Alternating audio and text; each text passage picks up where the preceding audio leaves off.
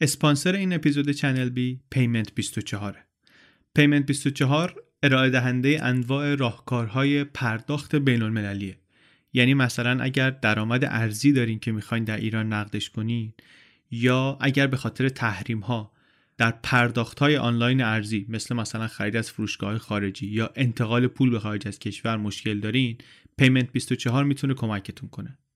دیگه اینکه با پیمنت 24 می‌تونید مسترکارد بگیرید یا ویزا بگیرید یا بیت کوین یا ارزهای دیجیتال دیگر رو بخرین یا بفروشین. payment24.ir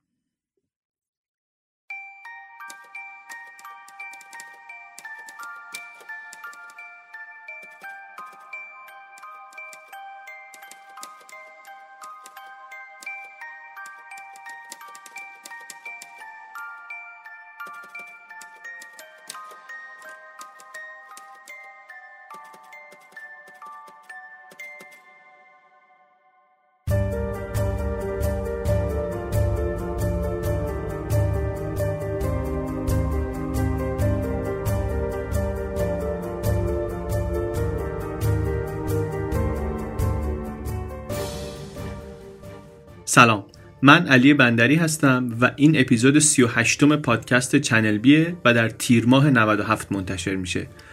چنل بی پادکستیه که توش من هر بار گزارش یه ماجرای واقعی رو به نقل از یک رسانه معتبر انگلیسی زبان تعریف می‌کنم.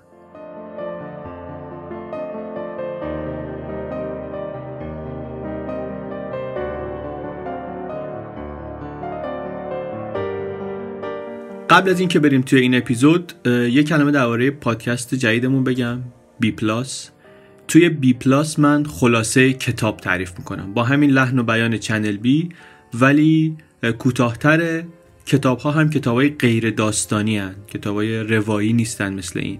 یه نیم ساعت چل دقیقه اگه وقت بذارین یه اپیزودش رو گوش بدین می‌بینید که چه حالی داره. هم برای اونهایی که کتاب می‌خونن خوبه چون بهشون کتاب پیشنهاد می‌کنه. هم ما فکر می‌کنیم برای اونهای خوبه که کتاب نمی‌خونن به خاطر اینکه اینطوری حداقل مغز سخن نویسنده رو در یه نیم ساعت چل دقیقه دریافت می‌کنن که البته به خوبی خوندن خود کتاب نیست ولی طبیعتا از اینکه اصلا نخونی و نشنوی و ندونی چیه بهتره.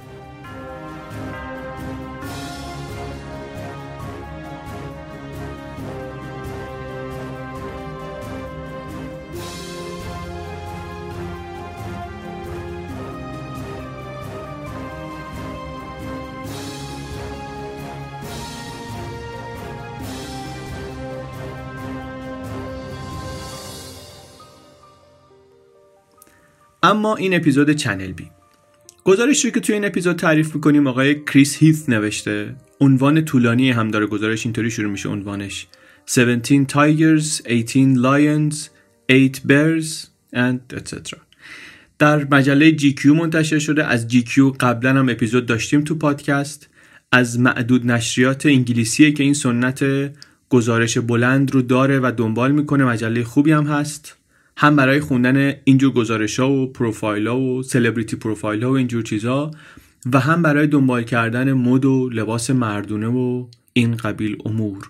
خود آقای هیس هم بجز اینکه نویسنده خوبیه و National Magazine Award برده یه بار و celebrity profile های خوبی نوشته مخصوصا درباره ستاره های موزیک و مدت ها مثلا واسه Rolling Stones و اینها می نوشته خودش stylist هم هست. آدم جالبیه. توی پادکست Longform هم آمده چند سال پیش مصاحبه خوبی کرده اونجا و به نظر میاد که جی کیو واقعا جای مناسبیه براش دیگه. می‌تونه به بسیاری از علائقش برسه و همه چیو پوشش بده و اینجور مسائل. توضیحات اضافه دیگه ندیم. بریم سراغ این اپیزود. کشتی نوح. اپیزودی که مناسب بچه ها هم نیست. اگر بچه دورو براتونه الان وقت گذاشتن هدفونه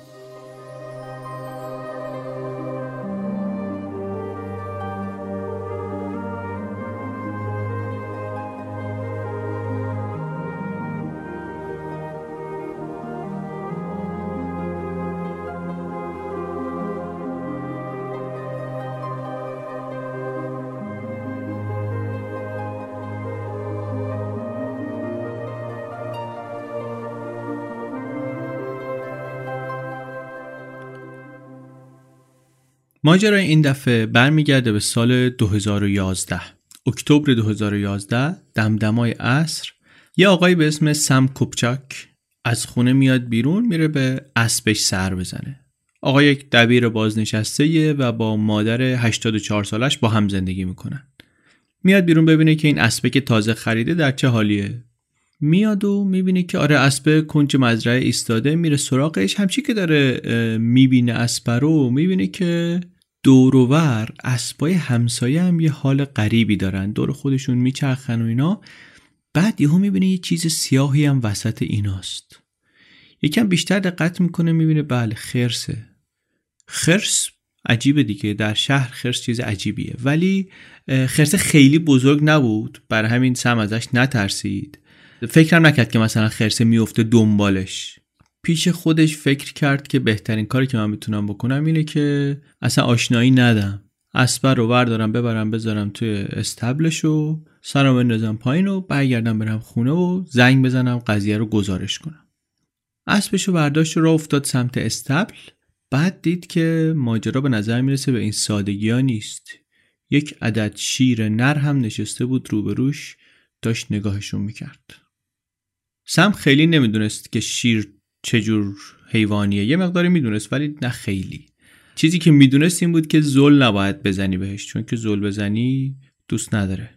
برای همین تصمیم گرفت که از سریع ترین مسیری که می‌تونه خودش و اسبش رو برسونه به استبل همین کار رو هم کرد. انقدر هم سریع رفتن که فقط یه بار برگشت پشت سرش رو یه نظر نگاه کرد دید که شیر اون طرف فنس وایساده ولی خب شیر دیگه بخواد بیاد این طرف میاد این طرف. خیلی مشکلی نداره براش.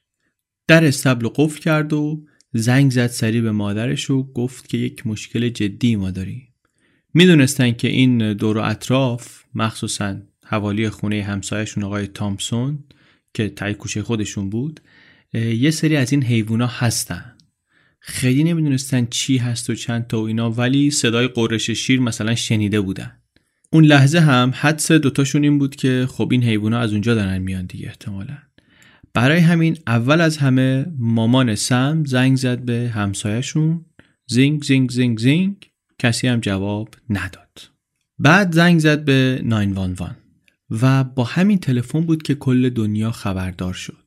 وقتی که گزارش کرد برای پلیس که چه اتفاقی برای پسرش افتاده خودش آروم بود. یه مقداری البته نگران بود. ولی اونقدری هم که برای ما عجیبه برای این آدمایی که در ایالت اوهایو زندگی می‌کنن در اون فصل سال خیلی چیز عجیبی نبود. حالا جلوتر میگیم چرا. سم هنوز توی استبل بود از پنجره نگاه می‌کرد می‌دید که چیزای عجیب تموم که نمیشن هیچ بیشتر هم میشن. مزرعه داره تبدیل میشه کم کمک به باغ وحش. یه گرگی آمد و یه خرسی آمد که بزرگتر از قبلیه بود و یک شیر ماده عصبانی و یه ببر رو خودش درباره ببره میگه که اینجوری روشنتون کنم. شیر نر شیر ماده اینا به اندازه کافی وحشتناک هستن. گرگ واقعا چیز ترسناکیه. خرس هم همینطور. ولی ببر یه چیز دیگه است. دوروور ببر هیچ وقت نپلکین. ببری که کاملا بزرگ شده باشه خیلی از شیر بزرگتره. این ببره رو هم من از پنجره دیدم و دیدم که افتاد دنبال اسبا حالا بریم اداره پلیس. آقای جاناتان مری دو ساعتی از شیفتش گذشته بود داشت یه احزاریه آماده می‌کرد و ریز ریز کارهای کارمندیشو انجام می‌داد که تلفن زنگ زد و خبر دادن که مزرعه چنین و چنان شده. خودش رو که رسوند اونجا زمین این آقای تامسون رو می‌تونست ببینه که توش یه سری حیوان وحشی دارن میخرامن. یه ببر و یه خرس و دو تا ماده شیر از اونجایی که ایشون می‌دید. منتظر که بود خانم کپچک بیاد در رو باز کنه براش یه گرگی رو هم رؤیت کرد. وسایلش رو گذاشت رو ایوون و دوید سمت ماشینش و تفنگش رو ورداشت و گذاشت دنبال گرگه. دستورم رسیده بود از مرکز که بزن. 60 70 متر فاصله داشت با گرگه ولی تونست با همون تیر اول بزنه و بندازدش. چند تا تیر دیگه هم شلیک کرد که مطمئن بشه که از پا افتاده. بعد داشت وارسی می‌کرد حیوانو. از بیسیم شنید که همکاراش هم یک شیری رو در حوالی خونه تامسون گیر انداختن. می‌دونست که همکاراش چند تا کلت بیشتر ندارن و شاتگانشون قفل تو ماشینه دستشون نیست و این تنها کسیه که تفنگی داره که به درد می‌خوره. بر همین باید سریع خودش رو برسونه. سریع خودش رو رسون به بالای تپه و یکی از همکاراش دید که داره میدو جلو عقب. نمی‌دونست درست چه خبره. وایساد. و وقتی که ماشین پیاده می‌شد دست بر تفنگش رو ورداره گی کرد به سپایه نتونست بیاره بیرون. یهو دید یک خرسی داره میاد. یک خرس سیاه بزرگی داشت میومد طرفش و اون لحظه تنها چیزی که دستش بود یک کلت بود که سلاحی نیست که آدم لازم داره وقتی که یک خرس 160 کیلویی داره میاد طرفش. ولی دیگه همینو داشت و با همین زد و میگه اصلا نیدم چی زدم. همون چیزی رو که داشت میومد سمتم زدم. و زد به سرش و خرسه رو انداخت. بعد برگشت تو ماشین تفنگش رو ورداره دید یک شیر ماده آفریقایی هم از فنس پرید این طرف و را افتاد سلانه سلانه به سمت خونه. سریع به اونم شلیک کرد بعد یه خرس سیاه دیگه اون طرف دید بعد یه ببر دید بعد یه پوما دید. تو فکر این که اینو بزنم یا اونو بزنم رفت کم کم سمت جاده بعد یه شیر نردید که داشت میومد سمتش. این شیره رو زد همکارش پوماه رو زد و بعد کم کم فهمیدن که آقای محدوده ای رو باید کلا گشت بزنیم و هرچی هست بزنیم. در ادامه این ماجرا آقای مری یک گرگ زد دو تا شیر دیگه زد یک ببر زد و یک خرس خاکستری.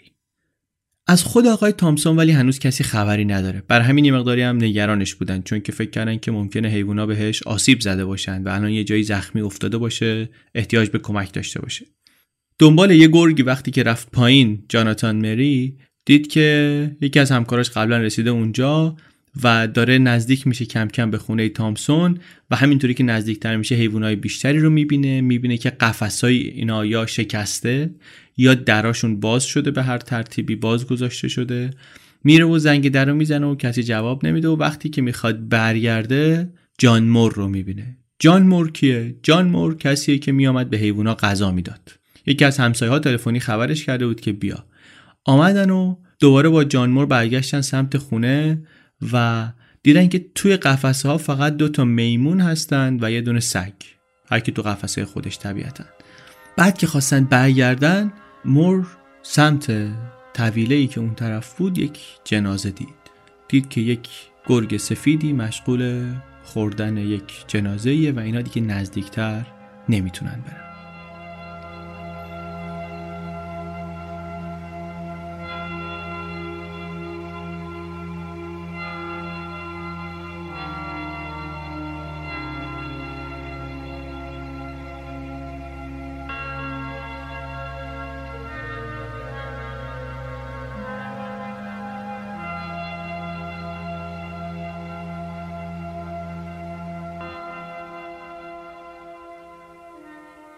حالا از یک مأمور دیگه قانون بشنویم. کلانتر که این تازه یونیفرمش آویزون کرده بود شامش خورده بود نشسته بود جلو تلویزیون که یک بعد از ظهر دلچسبی داشته باشه غروب دلچسبی داشته باشه که زنگ زدن که بله یکی از حیوانای تری تامسون فرار کرده. خبر خیلی عجیب نبود. اینا به عنوان مأمور قانون به هر حال می‌دونستن که تامسون یه سری حیوان داره و بارها اینا رفته بودن برای مشکلاتی شبیه این در خونش. بیشتر وقتا برای این بود که مثلا اسبا فرار می‌کردن. گفتش که آره سرم خلبته می‌تونم بیام یک سری بزنم. یه رو بیشترم راه نبود. توی راه همینطوری که می‌رفت دید که اخبار هی دارن شدید و شدیدتر میشن. چیزی که دستش آمد این بود که هر حیوانی رو که تو محدوده می‌بینه باید بزنه. اطراف خونه آقای تامسون ساختمونای مسکونی بود جلوترش زمین فوتبالی بود. که احتمالا توش بچه ها داشتن بازی می‌کردن و خب اگر حیوونا برن اون سمتی چی؟ اصلا ریسک نمیشه کرد. هر چی رو دید باید می‌زد. خیلی شانسی چند کیلومتر اون طرفتر در باغ وحشی که اونجا بود یک رویدادی بود برای مؤسسه جهانی کرکدن یا چی؟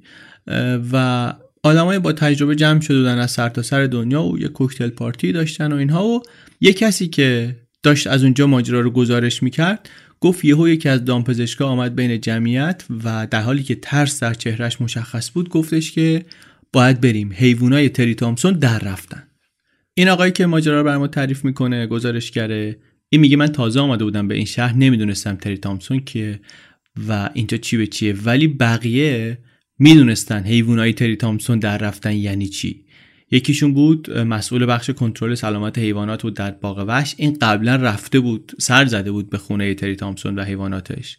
اتفاقا اون موقعی که رفته بود پلیس هم یهو آمده بود خونه این برای یه بازرسی چیزی چون آدم حالا بعدا می‌بینیم یه خورده مشکل دار و پرونده داری بود. اسلحه غیر مجاز داشت و هرچی یه سالم انداخته بودنش زندان. ولی خلاصه این آقای دامپزشک چیزی اونجا دیده بود که یه مقداری ترسیده بود و الان که میشنید که حیوونا در رفتن تصویر عجیب غریبی جلوی چشمش آمد گفت همه باید سریع بریم. تیم باغ وحش مجهز شدن به اسلحه بیهوش کننده و سلاح واقعی و اینا و راه افتادن به سمت مزرعه تری تامسون.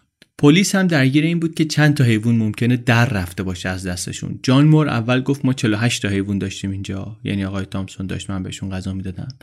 بعد دستیارش که بهش کمک می‌کرد و اینا آمد و گفتش که چند تا حیوان جدیدم داشتیم. این چی اون چی این چی جمع زدن دیدن 56 تایی میشه. بعد مور یه چیزی به پلیس گفت که خیلی مهم بود. با اینکه مهم بود و یه سری چیزهایی رو ممکن بود باز کنه یه سری سوالهای جدیدی رو هم به وجود آورد. گفت که دیشب تامسون به من زنگ زد و گفت یک نامه ای از یک ناشناسی به دست من رسیده که توش به هم گفتن که زنم به هم خیانت کرده. زن تامسون یعنی. تامسون سه هفته بود که از زندان آمده بود بیرون و زنگ زده بود به مور گفته بود که آمار بده ببینم درسته این خبرها یا نه؟ مورم گفته بود من خبر ندارم و تامسون گفته بود که من یه نقشه ای دارم که بفهمم چه خبر شده. وقتی که انجامش بدم می‌فهمی. برگردیم سر زمین و مزرعه. چیزی که اینها الان می‌دونستن این بود که باید برن به سمت جنوبی زمین جایی که دیده بودن که چند تا گربه هست که می‌خوان از فنس رد بشن و این حرفا.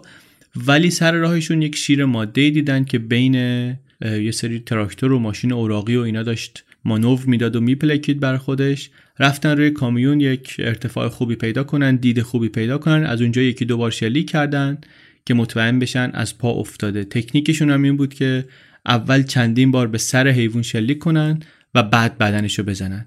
ولی این کار مخصوصا روی این همه حیوان حال خودشون رو بد کرده بود.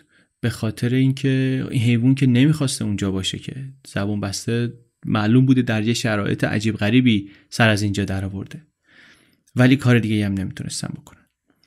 یک کم که گذشت مهماتشون تموم شد باید شارژ می شدن و در همین حین تصمیم گرفتن برگردن جایی که اون جنازه رو دیده بودن. رفتن و دیدن که اون گرگه رفته و حالا کنار جنازه چیزایی دیده میشه. یک قیچی آهنبر و یه هفتیر. به نظر می رسید که علت مرگ خودکشیه. کلانتر هم بعدا اضافه کرد که یک پارگی روی سر تامسون بود که شبیه جای گاز یک گربسانی بود و بجز اون زخم گلوله هم بود که نشون می‌داد لوله تفنگ تو دهنش بوده. قضیه اونقدر هم ساده نبود دیگه. به نظر می رسید روی زمین کشیده شده انگار چند لحظه جایی دراز کشیده بعد رو زمین کشیدنش شلوارش از پاش در آمده با دست به نظر می رسید کشیده شده رو زمین جویده شده بود. و یه سری گوشت مرغ خامم دورورش ریخته شده بود. شواهد طوری بود که انگار می‌خواسته که حیوانها بخورنش. مأمورین قانون با همچین پرونده ای تا حالا روبرو نشده بودن چیزهای دیگه بالاخره زیاد دیده بودن ولی این نه. تمام غروب مشغول کشتن حیوونا بودن هیچ آدمی آسیب ندید. حتی آقای کوپچاک هم تونست خودش رو سالم به خونه برسونه. این دستاوردی حساب می‌شد 50 تا حیوان وحشی گوشتخوار آخرای روز رها شدن توی منطقه مسکونی. خیلی اتفاقای بدتری می‌تونست بیفته. نزدیک خونه افسرهای پلیس جنازه حیوونا رو بر اساس این گونه هاشون چیدن کنار هم که بتونن راحت تر بشمرنشون. این همون لحظه ای که یک عکس بسیار دلخراشی ازش ثبت شده. هیچ کس نمی‌دونه اون عکس رو کی گرفته. عکسی از جنازه اون همه حیوان توی نور غروب. بعد از دیدن اون عکس آدما حتی اگه بدونن چه اتفاقی افتاده و چه تصمیم سختی گرفته شده تنها چیزی که به ذهنشون می‌رسه اینه که یک عالم حیوان عظیم زیبا در یک دشتی قتل عام شدن. تصویر تصویر ناراحت کننده واقعا. تیم باغ که رسیدن به محل حادثه فهمیدن که دیگه حیوونا رو نمیشه بیهوش کرد. چون اگرم بتونن گیرشون بیارن بیهوششون کنن داروی ده دقیقه زمان می‌بره که اثر کنه. و برای اون ده دقیقه باید یک مراقبت خیلی شدیدی اعمال بشه که به خاطر این همه حیوانی که اونجا هست امکانش نیست.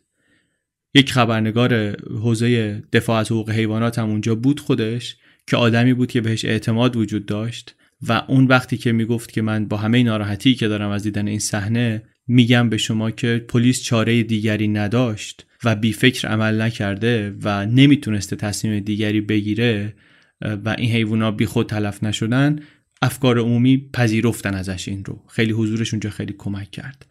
یک جمله همونجا گفت گفت که این ماجرا مثل اینه که کشتی نوح اینجا از هم پاشیده شده باشه. یک همچی حالی داره اینجا.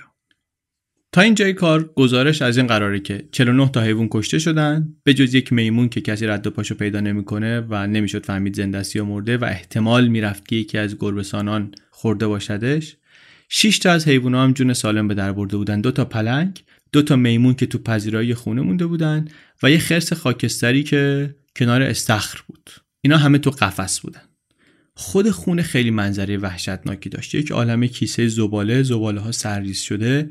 بوی گند همه جا رو گرفته. یه جفت شلوار وسط خونه افتاده. کمربندش یک تنابه. همه چی خیلی دردناک به نظر می رسید به نظر اینکه مثلا یه کسی عقلش رو اینجوری از دست داده باشه خیلی ناراحت کننده بود. زن تامسون طرفای ظهر ظهر فردا رسید به محل حادثه. داشتن رازیش می‌کردن که حیوانایی رو که موندن باید ببره به باغ وحش اونجا ازشون مراقبت کنن. این اصرار می‌کرد که نه این کارو نکنی اینا بچه های منن. سی هزار دلار دادم که نمی‌دونم اینو بخرم چهل هزار دلار دادم اونو بخرم و اینها. و من عادت دارم که با این میمونه میمون ماده توی یه تخت میخوابم اصلا. به نظرم می‌رسید که راست میگه به خاطر اینکه میمونا وقتی که لالایی می‌خوند براشون قفسشون رو می‌خواست باز کنه می‌رفتن سمتش. یعنی دوست بودن باهاش خیلی. تصمیم گرفتن که همه حیوانایی رو که کشته شده بودن دفن کنن. خانم تامسون اومد جا رو تعیین کرد. یک قبر بزرگ و عمیقی کندن و همه رو همونجا دفن کردن. صحنه صحنه ناراحت کننده بود واقعا برای اینایی که خیلی هم فعال حقوق حیوانات و اینها بودن اونجا. جنازه تامسون رو هم بردن پزشکی قانونی و کالبد چکافی و یک توضیحاتی گزارش میده که چه شرایطی داشت و اینا. و توی خونش هم چیز خیلی خاصی پیدا نشد. به جز همون یه پودری که نشون می‌داد مثلا به خاطر شلیکی بوده که کرده به خودش. یک گزارشی هم بود از زخم گلوله و یک پارگی عمودی خیلی بزرگی سمت راست پیشونیش که تا بینی آمده بود پایین. و مجموعاً 21 زخم دیگه که تعدادشون روی سر و گردنش بودن. بقیه هم روی پایین تنه و پاها. آخر گزارش پزشکی قانونی هم این بود که یک پارگی بزرگی هم در ناحیه شرمگاهی وجود داشته بین دو پا و آلت تناسلی دیگه وجود نداره. یعنی وقتی که جسد پیدا شد دیگه هیچی ازش نمونده بود. به نظر می رسید که این آخرین هدیه‌ای بودی که آقای تامسون به حیواناش داده.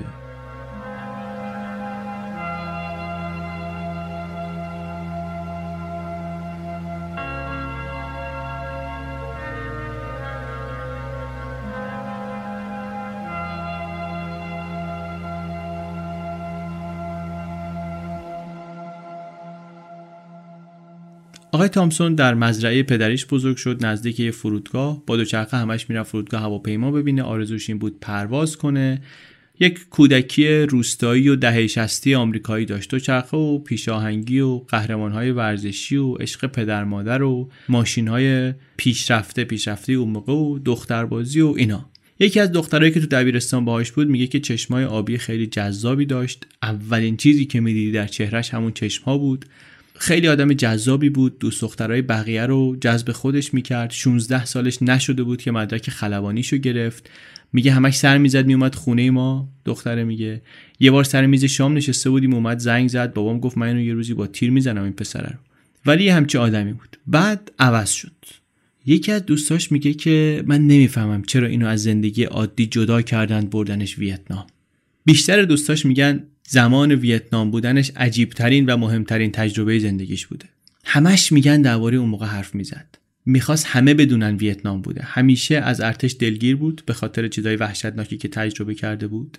تکتیرانداز داخل هلیکوپتر بود و دوستش میگه که می‌گفت ما مجبور بودیم ارتفاع پایین پرواز کنیم که بتونیم زیر آتیش دشمن سرباز پیاده کنیم سوار کنیم یه سری کمک های اولیه انجام بدیم. جسد سوار کنیم سربازای زخمی سوار کنیم. خیلیا تو دستش جون دادن. بدترین روزایی که داشته اینایی بوده که تعداد زخمی ها بیش از اونی بودن که می‌تونستن سوار هلیکوپتر شدن. فقط یک تعدادی رو می‌تونستن ببرن. هلیکوپتر گاهی انقدر سنگین می‌شد و مجبور بودن دستاشون رو زمین اهرم کنن که بتونن بلندشن و می‌گفت من همه رو می‌خواستم با تیر بزنم. انقدر تیر می‌زدم هر میشه که گلوله های مسلسل تمام شه. جنگ ولی هیچ وقت تموم نشد برای تامسون. گاهی می‌گفت من نمی‌دونم اینایی که زن و بچه داشتن برای چی اونجا بودن. گاهی میگفتش که من می‌دونم هیچ وقت بهشت نمیرم چون خیلی آدم کشتم. یکی از همسایه‌هاش میگه که من میشناختمش از قبل از جبهه رفتن میشناختمش و معاشرت می‌کردیم با هم. همیشه از ته دل میخندید. ولی وقتی برگشت از جنگ یک پوزخندی اومده بود رو لبش. همه چی واسش مسخره شده بود. حسابی هم انگار تنها شده بود. میگه من فکر کنم شیمیایی هم شده بود. ولی تا جایی که من می‌دونم میگه به نظرم هیچ وقت از ویتنام برنگشت. اونی که برگشت یه نفر دیگه بود. جنگ تمام شد و تامسون از ویتنام آمد و برگشت سر خونه زندگی. خونه زندگی در واقع یعنی برگشت توی همون سرزمین پدری و یک دختری از یه خانواده خوب و سنتی نامزد کرد که دختر خیلی نایس و کلاسیک و اسب سواری می‌کرد و این حرفا و داستان به قول یکی از همکلاسیاشون داستان تأثیر یک دختر خوب و آرام بود از یه پسر خیلی پرشور و شر. چهل سال ولی رابطه اینها خوب پیش رفت. فارغ از اینکه چجور شروع شده بود خانم یک معلم مدرسه بود محترم. اسب سوار مسابقه هم شد. خود تامسون یک دوچرخه فروشی را انداخت موتور میفروخت مجوز فروش اسلحه هم گرفت. کارا رو ولی کلا یه جور دیگه انجام می‌داد. تو جیبش مثلا میدی یه دونه مسواک می‌گفتی مسواک برچه تو جیبته؟ می‌گفت دارم میرم سفر. لباس نمی‌برد. یه مدت رو سقف مغازش یه هواپیما داشت. توی مغازش لای دو چرخه ها و اسلحه ها و اینا سری حیوان نگه می داشت حیوانایی که دوست داشت دوبرمن نگه می داشت مثلا و اینا. خیلی مغازه عجیب غریبی داشت. روش خودش رو هم داشت برای کارا. روشی که یه مقداری مشکل زا هم بود. یه مدت مثلا درگیر ماجرا بود یکی میومد شبا شیشه مغازش رو میریخت پایین خرابکاری می‌کرد. سه شب کشیک داد ببینه طرفی که سومی شب گیرش انداخت. گفت اونجوری یارو رو می‌زدم که تو ویتنام یادم داده بودن که بمیره. کنترلی روی خودش نداشت وقتی می‌زد پسره رو. کاری که می‌کرد شبیه دفاع دفاع شخصی نبود شبیه دفاع از خود نبود. واقعا به قصد کش داشت می‌زد پسره رو. بعد یهو مغازه رو فروخت و یه مدت افتاده بود تو خط اینکه با قایقای یدکش مسابقه می‌داد. حتی تونست رکورد جهانی بزنه رکورد شتاب گرفتن و این حرفا. کلا هم عاشق سرعت بود. هر کاری می‌کرد دوست داشت که با بالاترین سرعت انجام بده. از هر چیزی سریع ترینشو داشت. موتور سریع قایق سریع هواپیمای سریع عاشق سرعت بود. با زنش عاشق این بودن که ماشینای آتش نشانی از کار افتاده رو بردارن. انقدر دور شهر بچرخن باهاش تا ماشین از کار بیفته ولش کنن. یه مدتی هم خلبان یه آدم میلیونری بود و یه هواپیمایی پرواز می‌کرد که مال جنگ جهانی دوم بود و کیف می‌کرد با این. یه سری هم هواپیمای شخصی خودش داشت توی جاده این کپچاک نگه میداشت. یه باندی واسه خودش درست کرده بود از همونجا می‌تونست شخصی پرواز کنه به پر بیاد پایین. داستانهای عجیب غریبی هست درباره این آدم و چیزهایی که داشت. بعضیاشون حقیقت دارن بعضیا ندارن. کلا هم به خلاف سنگین و کارهای عجیب و اینا علاقه داشت. یه بار رفته بود با هواپیما زیر پل تو اتوبان از کنار رودخونه. یه بار با یه هواپیمای اولترالایت تو شهر بازی فرود اومده بود. افسری که اونجا بود بهش گفته بود که آقا این دیوانگی ها چیه؟ این کارا رو نمی‌تونی بکنی. گفته بود شما برو یه نفر بیار که شاکی باشه. خیلی مطمئن بود که آدم محبوبیه. افسر البته میگه که مردم میترسیدن ازش. به هر حال تیرانداز بود و یه سری هم شیر و پلنگ داشت خونش. شوخی کردن باهاش کار عاقلانه نبود چون که نمی‌شد خیلی پیش بینی کرد که چی کار می‌کنه. بر همینم واکنش خیلی از مردم با دیدن این رفتارا این بود که ای بابا بازم تامسون مثلا یه حرکتی کرد دیگه دوستاش میگن که آدم صمیمی بود آدم مهربونی بود روح آزادی داشت. ولی همه اینو میگن که آبش با قانون توی جوب نمی‌رفت. ممکن بود حتی خودشو بنازه تو دردسر که جلوی قانون وایسه. یه باری یه پلیسی به خاطر اینکه چراغ ترمز ماشینش سوخته بود نگهش داشت. گفتش که آقا ببخشید کمربندم که نبسته یه جریمه هم واسه اون داری. برگشت بهش گفت ببینم من که تو ویتنام بودم به هم شلیک می‌کردن. اون موقع تو کجا بودی؟ کمربند که چیزی نیست. من جلو گله وایسادم. میگه پلیسی که آقا این ربطی نداره مسئله شخصی که نیست قانونه. میگه بله مسئله همون بهتره که شخصی نیست. اگه شخصی بود که من از ماشین پیاده می‌شدم. شما بفرما که چند تا کاغذ جریمه داری؟ چند تا برگ جریمه داری؟ پلیس گفته مثلا 75 تا. گفته پس حالا مشغول نوشتم باش. چون از اینجا هم که برم که من نمی‌خوام ببندم. یه همچین منشی داشت.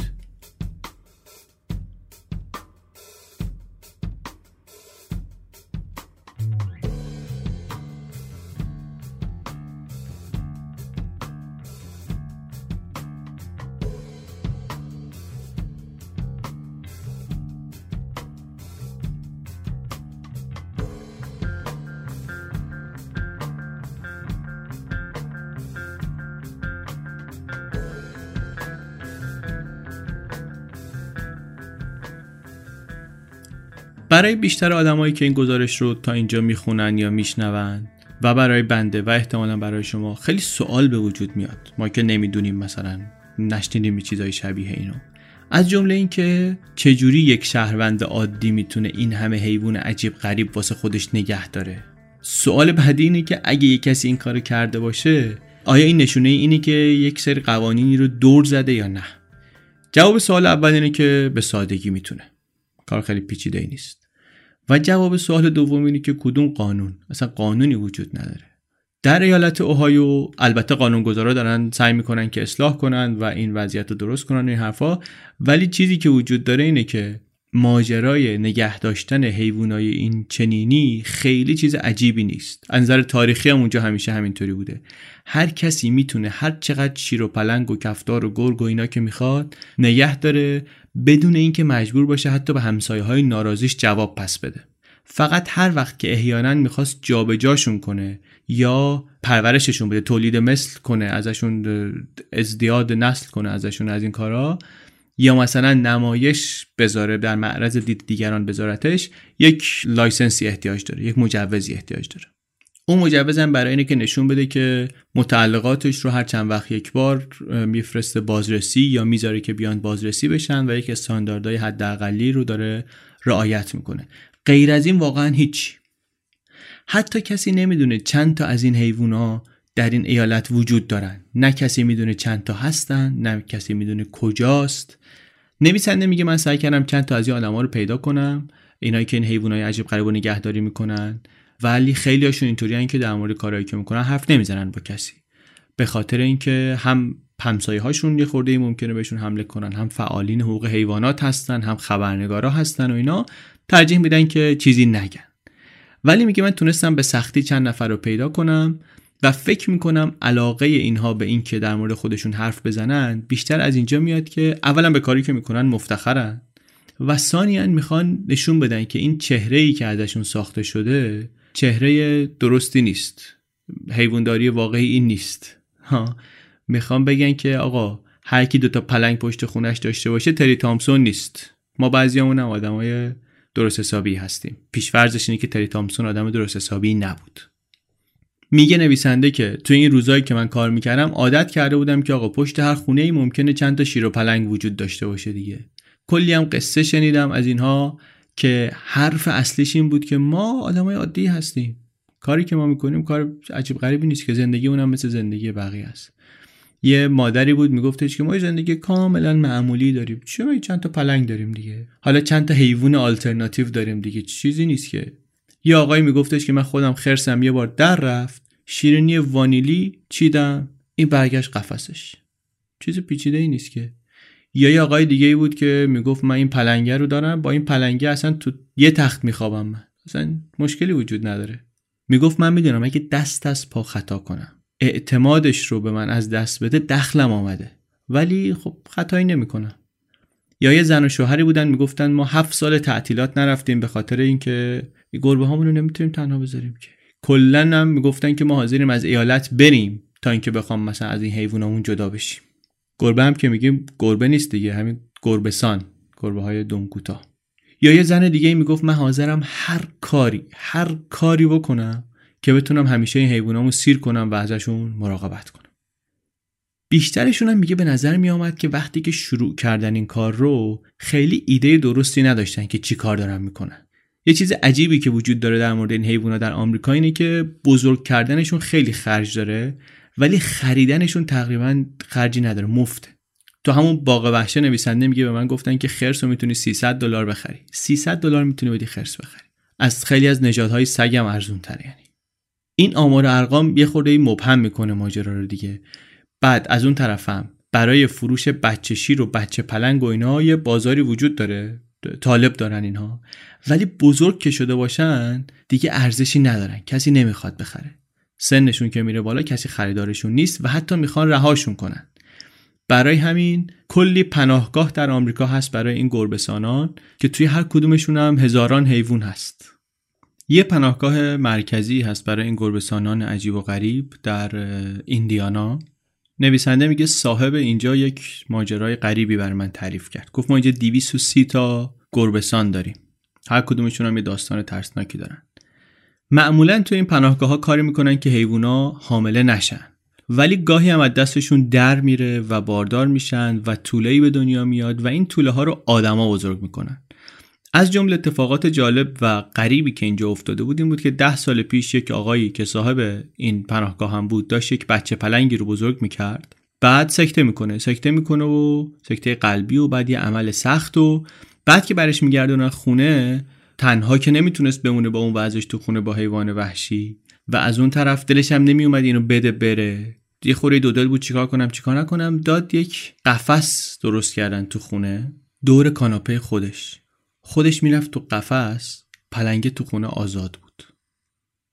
به همون قوتی که یک مالکین خصوصی حیوانات هستن که میگن ما آدمای خوبی هستیم و نظرمون اینه که باید باشیم و فعالیت کنیم. مالکینی هم هستن که بد هستن باید اونا جلو کارشون گرفته بشه. پناهگاه هایی هم هستن که میگن که وقتی این مالکین کارشون متوقف بشه ما باید کارمون رو ادامه بدیم و این حیونا رو ما نگهداری کنیم. بعد مثلا مسئولین باغ وحش هستن که اونا میگن که یه جاهایی هستن که باغ وحش نیستن اینا از حیوان نگهداری می‌کنن. در حالی که اونا نباید حیوان دستشون باشه حیونا باید همه دست ما باشن. همه اینا یک منطقی توشون هست. هم اونایی که طرفدار آزادی فردی هن و میگن هر کسی اجازه داره تا وقتی که آسیبی نمی‌زنه به حیونا هر کاری باهاشون بکنه.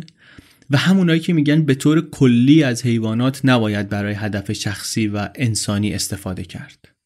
کلا هم دو تا فلسفه مختلفه و خیلی میشه در موردش حرف زد. دامنه موضوع هم گسترده است. حتی در مورد حیوانات خانگی که مردم نگه میدارن هم میشه این حرفا زد. ولی درگیریایی که وسطش هست مبهمه. پایه این نظرات معمولا این ایده هستن که اینا همش به نفع خود حیوان است و در راستای زندگی خوب حیوان است. چون ما نمی‌ذاریم حیوان جای بدی زندگی کنه یا جای بدتری زندگی کنه. ما می‌بریم اون جایی که کمتر بدتره حداقل اگه بهتر اینجا نیست.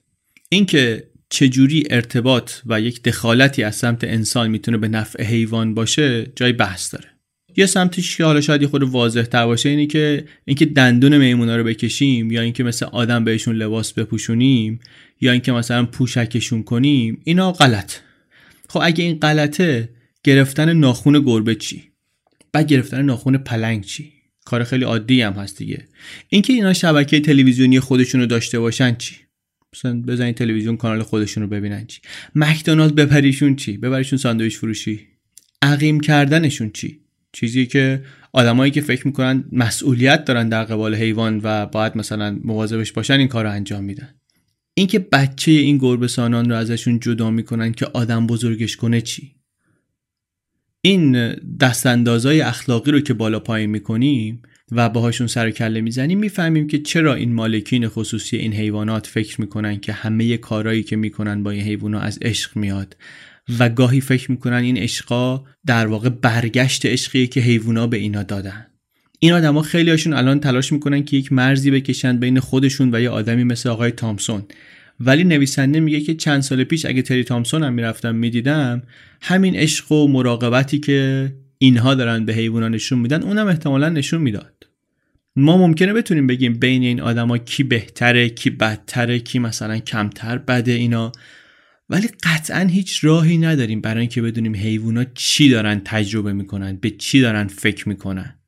چیزی که این آدما در مورد ارتباط حیوان ها و آدما میگن واقعا قابل اثبات نیست. قانون البته داره سعی می‌کنه که یه خورده اصلاح کنه یک پیشنویس قانونی هست که اگر واقعا اون تصویب بشه در اوهایو و مالکیت خصوصی حیوانات لغو بشه غیر قانونی بشه یک کشتار بزرگ حیوانات اتفاق میفته به احتمال زیاد. و خب این آدمایی که حیوان نگه میدارن خیلی مشکل دارن با قانون مشکل دارن با آدمایی که دنبال این قانون افتادن مخصوصا یه آدمی هست به اسم جک هانا که این خودش قبلا این کاره بوده حیوان داشته بعد در اثر یک واقعی نظرش عوض میشه و حالا خیلی دنبال اینکه قانون دست و پای اینا رو ببنده با اون آدم خیلی مشکل دارن. کاری نداری گرفتاری اینها ولی هم با پیشنویس قانونه گرفتاری این مالکین خصوصی حیوانات هم با آدمهایی مثل جک هانا که می‌خوان این قوانین رو رسمی کنن و هم اینکه آقا مورد تری تامسون یک استثناء بوده اگر آدمهای درستی حواسشون جمع بود این اتفاق نمیافتاد.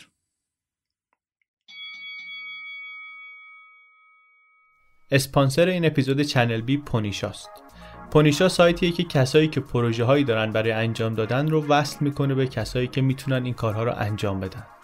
کارهایی مثل ترجمه، تایپ، برنامه نویسی، طراحی لوگو، طراحی سایت، طراحی گرافیک، ساخت ویدیو، motion، صداگذاری، اینجور کارا.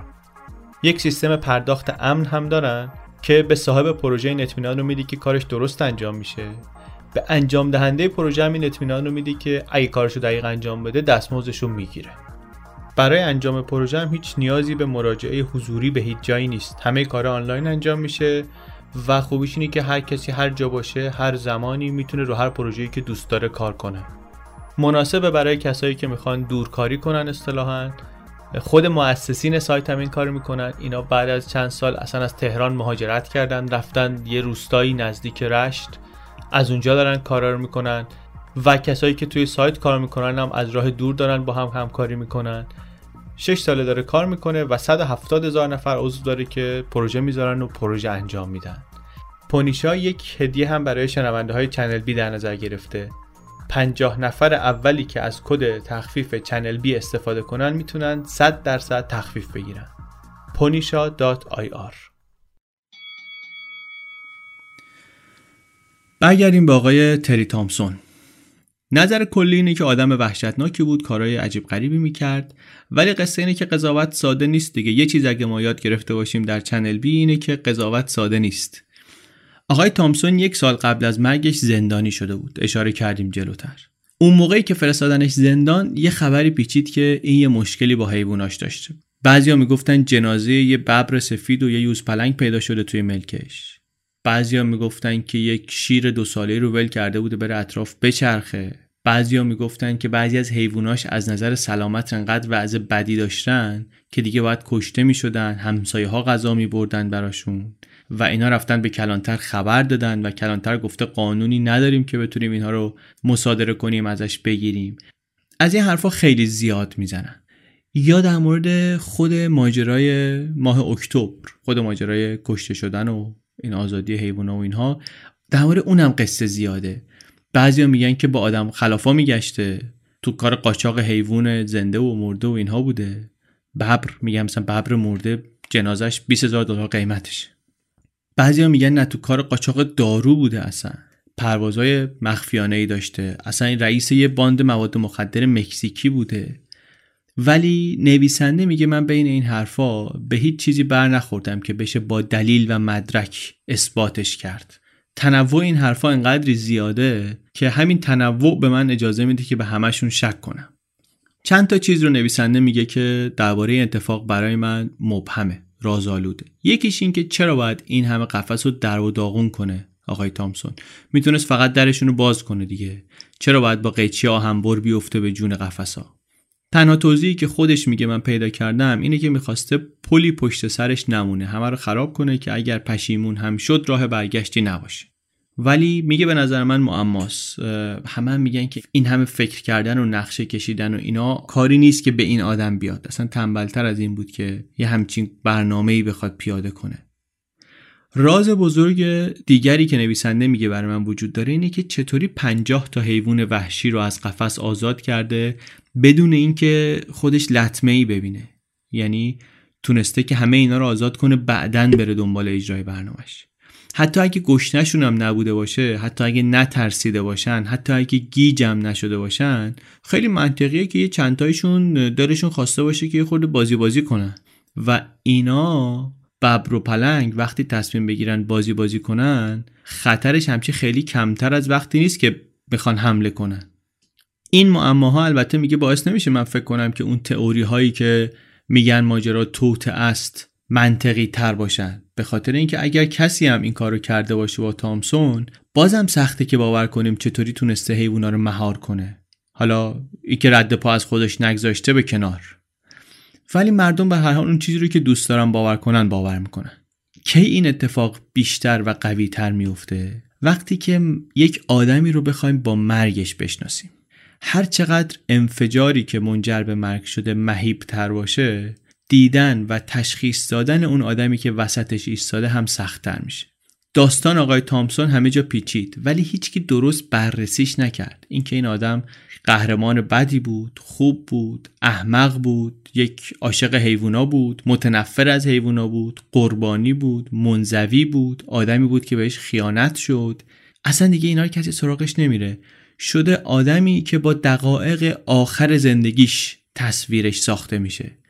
انگار دیگه از همون موقعی که آقای کوپچاک زنگ زد و خبر داد که یک سری حیوان وحشی رها شدن همه اینو به عنوان یک اصل پذیرفتن که مرگ آقای تامسون زندگی گذشتهش رو هم تعریف می‌کنه برای ما.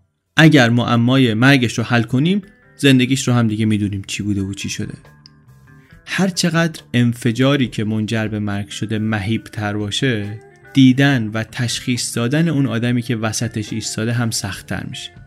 ولی حالا بیان یه لحظه فکر کنیم که اینطوری نیست. فکر کنیم به اینکه قضایا می‌تونست یک شکل دیگری باشه. بریم ببینیم که تری تامسون واقعا کی بود. جدا از اینکه اینجا کشته شد. اینطوری کشته شد. خودش کی بود؟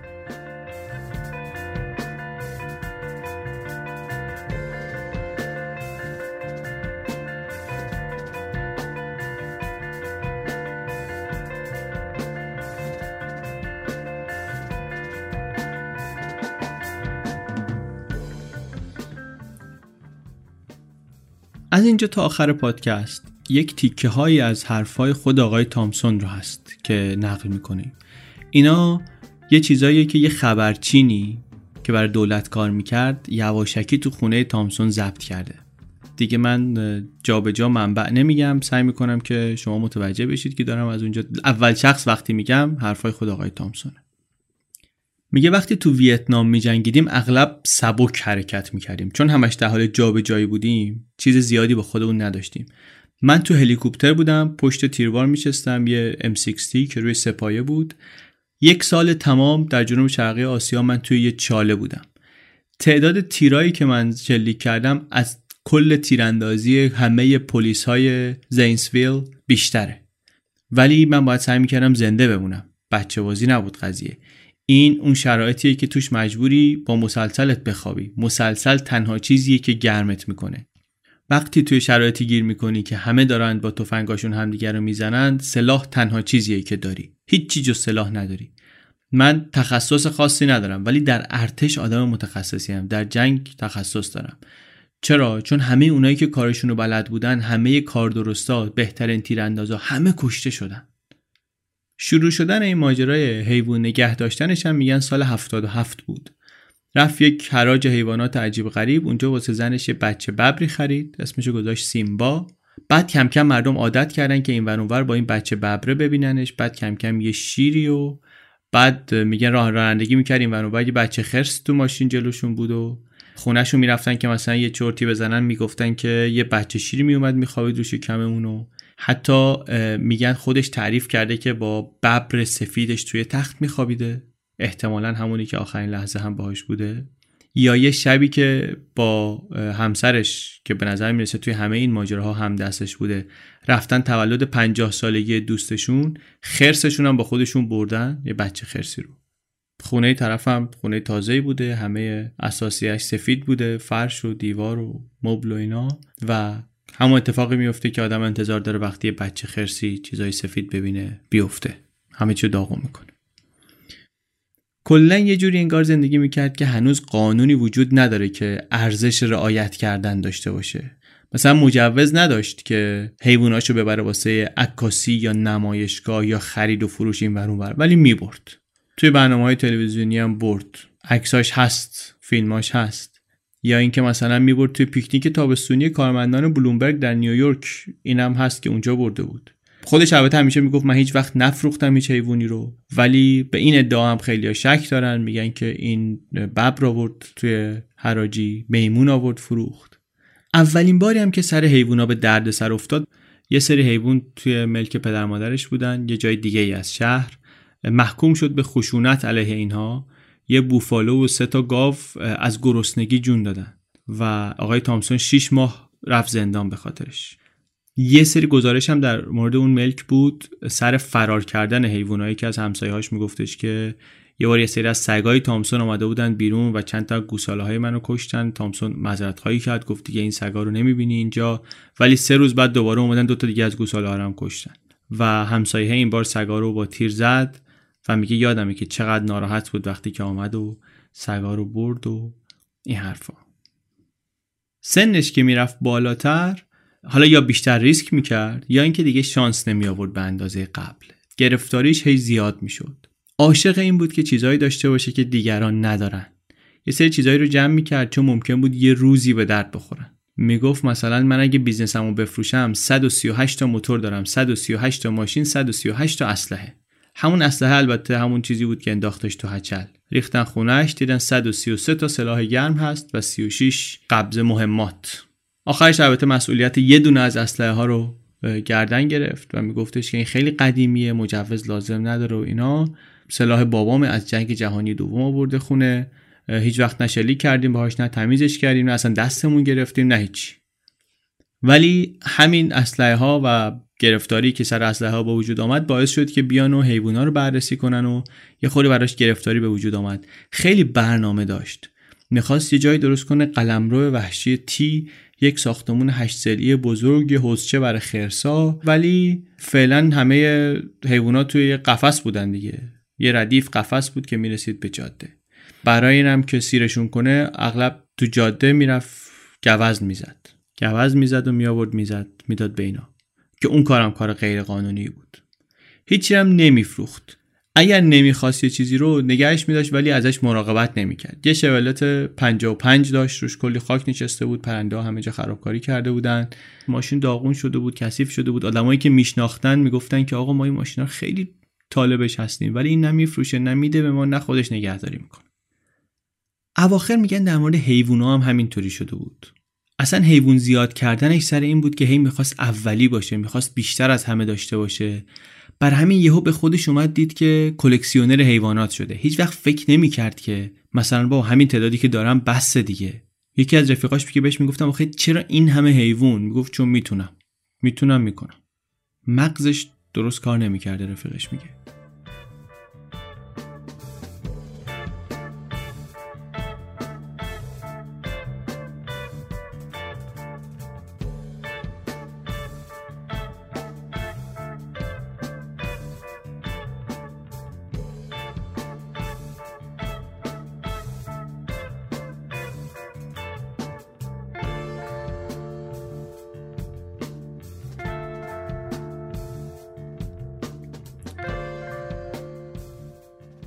در مورد ازدواجشون هم باز حرف و حدیث زیاده. بعضیا میگن اصلا قبل از اینکه بیفته زندان جدا شده بودن. به خاطر اینکه فکر می‌کرده که خانومه مقصره که باعث شده این به خاطر اسلحه‌هاش بیفته زندان.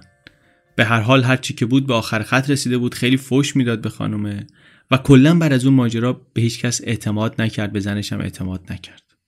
چیزی که مدت ها دو نفر رو به هم وصل نگه داشته می‌تونه تو یک زمان کوتاهی از هم بپاشه. خاطراتی که دوستای زندانش آدمایی که میشناختنش تعریف می‌کنن اینه که اتفاقی که برای ازدواجش افتاد واقعا داغونش کرد تو زندان. خودش می‌گفت که فکر کن دو ساعت تو صف وایسی به تلفن برسی و زنگ بزنی خونه و اون وقت کسی جوابتو نده. چند روز چند هفته چند ماه وامیدی دیگه خسته میشی. وقتی که برگشت نسبت به وقتی که رفته بود 18 کیلو لاغر شده بود. همین که یک آدمی مثل تامسون با این همه دوست و رفیق و آشنا زنگ نزد به کسی خودش یه نشونه ای بود. یکی از آشناهاش تصادفی وقتی ماشینش دید داره رد میشه فردا فهمید که این برگشته. اومد دید خیلی افسرده و پریشون و علفهای هرز دور قفس ها رو گرفتن و هنوز نتونسته بود بره تو خونه با اینکه رسیده بود خونه نتونسته بود بره تو و به نظر می‌رسید که کمک احتیاج داشت. براش چمنزن برد ماشین حرس برد پمپ باد برد که بتونن چرخهای کامیونش رو باد کنن. با چند تا از دوستاش هم حرف زد توی اون دوره. یکیشون میگه که از درون خورد شده بود واقعا خیلی افسرده بود. قلبش رو انگار ازش گرفته بود دولت. حالا دولت میگه منظور این که مثلا نظام دیگه که مثلا انداخته بود ازش زندان. این آدم مگه چیکار کرده بود با کشورش؟ آدمی که اینقدر مثلا زحمت کشیده نباید به این شکل دستگیر می‌شد. سه روز قبل از مردنش هم 20 دقیقه حرف زد تلفنی با معلم گیتارش. بهش گفت که ورشکست شدم چیزی ندارم. اون بهش گفت تو قبلا تونستی پول در بیاری بازم می‌تونی. گفت آره هر وقت حالا یه خورده پول تجیبم باشه دوباره برمیگردم کلاس گیتار رو شروع می‌کنم و از این حرفا. اون آقایی که میآمد غذا می‌داد به حیوونا میگه وقتی که برگشته بود با همدیگه داشتیم قدم می‌زدیم. یه خورده شاکی بود که جای قفسها عوض شده. من دیگه نمی‌شناسم کدوم حیوان کجا بود. قبلا اسمشون رو بلد بودم و اینا. یه خورده ناراحتم. بعد شروع کرد در مورد جدایی حرف زدن. گفتش که همه چیو می‌تونه ورداره زنم. من قراره بمیرم دیگه. میگه پرسیدم ازش که مریضی سرطانی چیزی داری اینا؟ گفت نه ولی وقتی که رفتم متوجه میشی. توی مدارک پلیس اینم هست که بهش میگن که شما آزاد شدی کجا می‌خوای زندگی کنی؟ میگه می‌خوام برم خونه خودم زندگی کنم.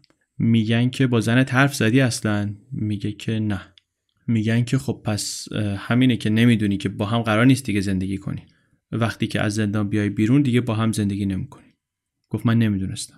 گفت اصلا هیچ صحبتی در این باره کردین با هم؟ گفت نه.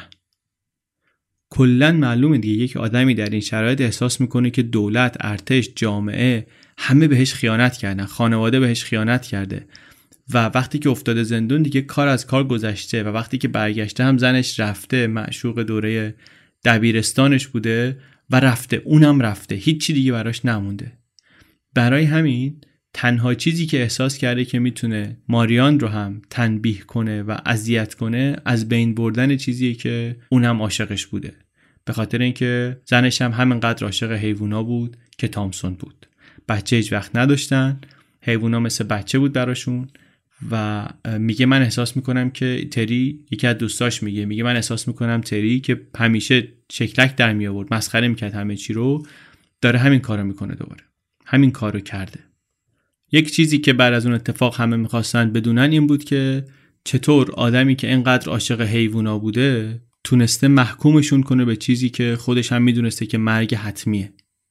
خیلی هم میگن که فکر می‌کرده به حیوونا ولی مسیر فکریش رو حیوونا مشخص نمی‌کردن. اولویتش مثلا چیز دیگری بوده. شاید حالا نامه ای باشه شاید یادداشتی وجود داشته باشه که همه چی توضیح بده شاید ماریان ماجرا رو بهتر بفهمه. ولی نویسنده میگه من یه تئوری دیگری دارم. اونم اینه که اینجا هم حیوونا همون چیزی بودن که معمولا در تاریخ بشر هستن. تلفات جانبی یک اتفاق. میگه تو ذهن من یکی از جمله های میاد که یکی از این حیووندارا به هم گفته بود توی گزارش گرفتن و اینا. گفته بود که من حیوونا رو دوست ندارم. اونایی که به حیوونا آزار میرسونن اتفاقا همونایی که خیلی شیفته حیوونا هستن. من حیوونا رو دوست ندارم برای همین هیچ وقت بهشون آسیبی نمی‌زنم.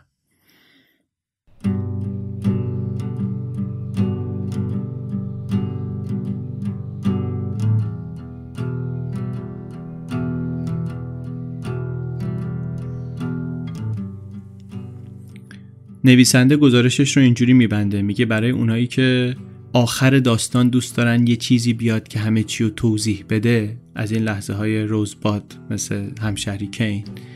یه چیزی برای اونا دارم. یه داستانی دارم از چهل سال پیش از وقتی که یک جوان چشم آبی اوهایویی خودش رو رها شده دید در عمق تاریکی ویتنام.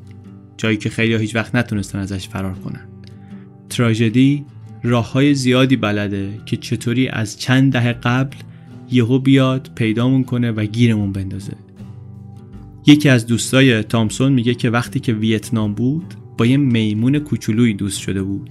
توی چادر ساده زندگی می‌کرد تنها بود و یه میمون وحشی آمده بود و این باهاش دوست شده بود و مراقب میمونه بود و اصلا تخم توجه به حیوانهای وحشی در دل این آدم اونجا کاشته شد.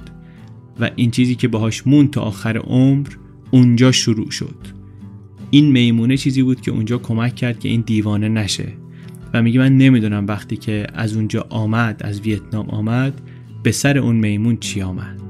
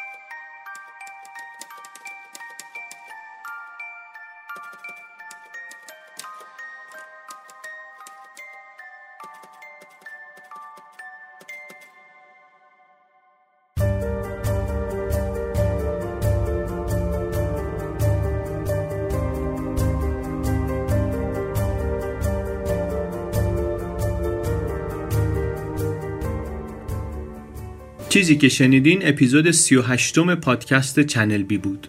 این اپیزود چنل بی رو من علی بندری به کمک امید صدیق فر و همکار جدیدمون فاطمه روانگرد تولید کردیم. یک نکته هم من بگم مقدمه و مؤخره این اپیزود 38 رو من مجبور شدم با موبایل ضبط کنم به خاطر اینکه یک سری مشکلات فنی پیش آمد و دیگه نمی‌شد کار دیگه ای کرد. برای همینه که یه مقداری کیفیتش با بقیه اپیزود فرق می‌کنه اونم دیگه به خوبی خودتون ببخشید. همونطوری که اول پادکست گفتیم دعوتتون می‌کنیم که بی پلاس رو چک کنین. اگر نشنیدید تا حالا لینک سایتش در توضیحات شو هست bpluspodcast.com پادکست فارسی خوب داره زیاد میشه. یک پادکست خوبی که پیشنهاد می‌کنم چکش کنین دایجسته. شاید قبلا معرفیش کرده باشیم جاهای دیگه که گفتن دربارش. توی هر اپیزود دایجست فرشاد محمودی میاد یک موضوعی رو که کنجکاوش کرده برمیداره و میره دربارهش تحقیق می‌کنه کلی چیز میز جمع می‌کنه. بعد میاد سر حوصله این اطلاعاتی رو که جمع کرده و فهمیده برای ما تعریف می‌کنه. از این چیزاست که میشنوی احساس می‌کنی که سازنده بهت احترام گذاشته وقت گذاشته برات رفته و برای خودش چون خودش هم نمی‌دونسته ادعای استادی و همه چیز دانی و اینا نداره. یه موضوعی کنجکاوش کرده خودش هم چیز دربارش نمی‌دونسته. رفته تحقیق کرده یه چیزایی در آورده. مثلا اپیزود آخرش درباره فراماسونری بود. معلوم بود واسه خودش هم سوال بوده اطلاعاتش کم بوده. رفته گشته سرچ کرده یه چیزایی رو فهمیده. همونا رو جمع جور کرده و آمده بر ما تعریف می‌کنه. خیلی کار ارزشمندیه. مثلا اگه شما کنجکاوی به فراماسونری داری به پولشویی داری به موضوع پولشویی به برگزیت داری به سابقه پرونده هسته ایران داری کره شمالی و کره جنوبی داره موضوعاتش متنوعه. اینها به جای اینکه مثلا واقعا کار ده 20 ساعت تحقیق رو انجام میده میاد توی یه ساعت یه چیزی تحویلت میده خیلی آبرومند و شکیل. امیدوارم که پادکست های شبیه به این زیاد بشن واقعا چیز ارزشمندیه. لینکش توی توضیحات شو هست. گوگل هم بکنید پادکست دایجست می‌تونید پیداش کنید. به چنل بی اگر می‌خواید لطف کنید و کمکی بکنید بهترین کمک معرفی کردن ماست به دیگران. ما توی سایت هم الان یک صفحه درست کردیم کمک به چنل بی. توش یه پستری رو در فرمت ها و اندازه های مختلف گذاشتیم. اگر می‌خواید توی اینستاگرام معرفی کنید پادکست رو اونطوری که چند تا از بچه ها در این هفته های گذشته انجام دادن. یا می‌خواین که یه کافه دارین مغازه‌ای دارین کتاب فروشی دارین یه جایی دارین که مردم توش منتظر میشن اتاق انتظار داره و دوست دارید که پستر تبلیغاتی چنل بی رو توش بزنین می‌تونین از صفحه کمک به چنل بی در channelbpodcast.com دانلودش کنین. برای اینستاگرام هم دو تا فرمت گذاشتیم یه دونه برای استوری یه دونه برای همین پست معمولی. کلا هم اینستاگرام اون یکم فعالتر کردیم. خیلی ما اصرار نداریم که همه جا باشیم و شلوغش کنیم و اینها. اگر چیز جالبی داشته باشیم که به درد اینستاگرام بخوره حتما میذاریمش اونجا. برخوردمون با کانال اینستاگراممون هم همینه با صفحه اینستاگراممون هم همینه. و می‌تونید اونجا دنبال کنید. بعضی وقتا مثلا یه سری فن آرت می‌ذاریم یه پوسترایی یه کسی طراحی کرده بود پورتره هایی از بعضی از شخصیت های پادکست. چیزهای جالبی که درباره پادکست باشه و فکر کنیم که خوبه که به شما نشونشون بدیم میگذاریمشون توی صفحه اینستاگراممون.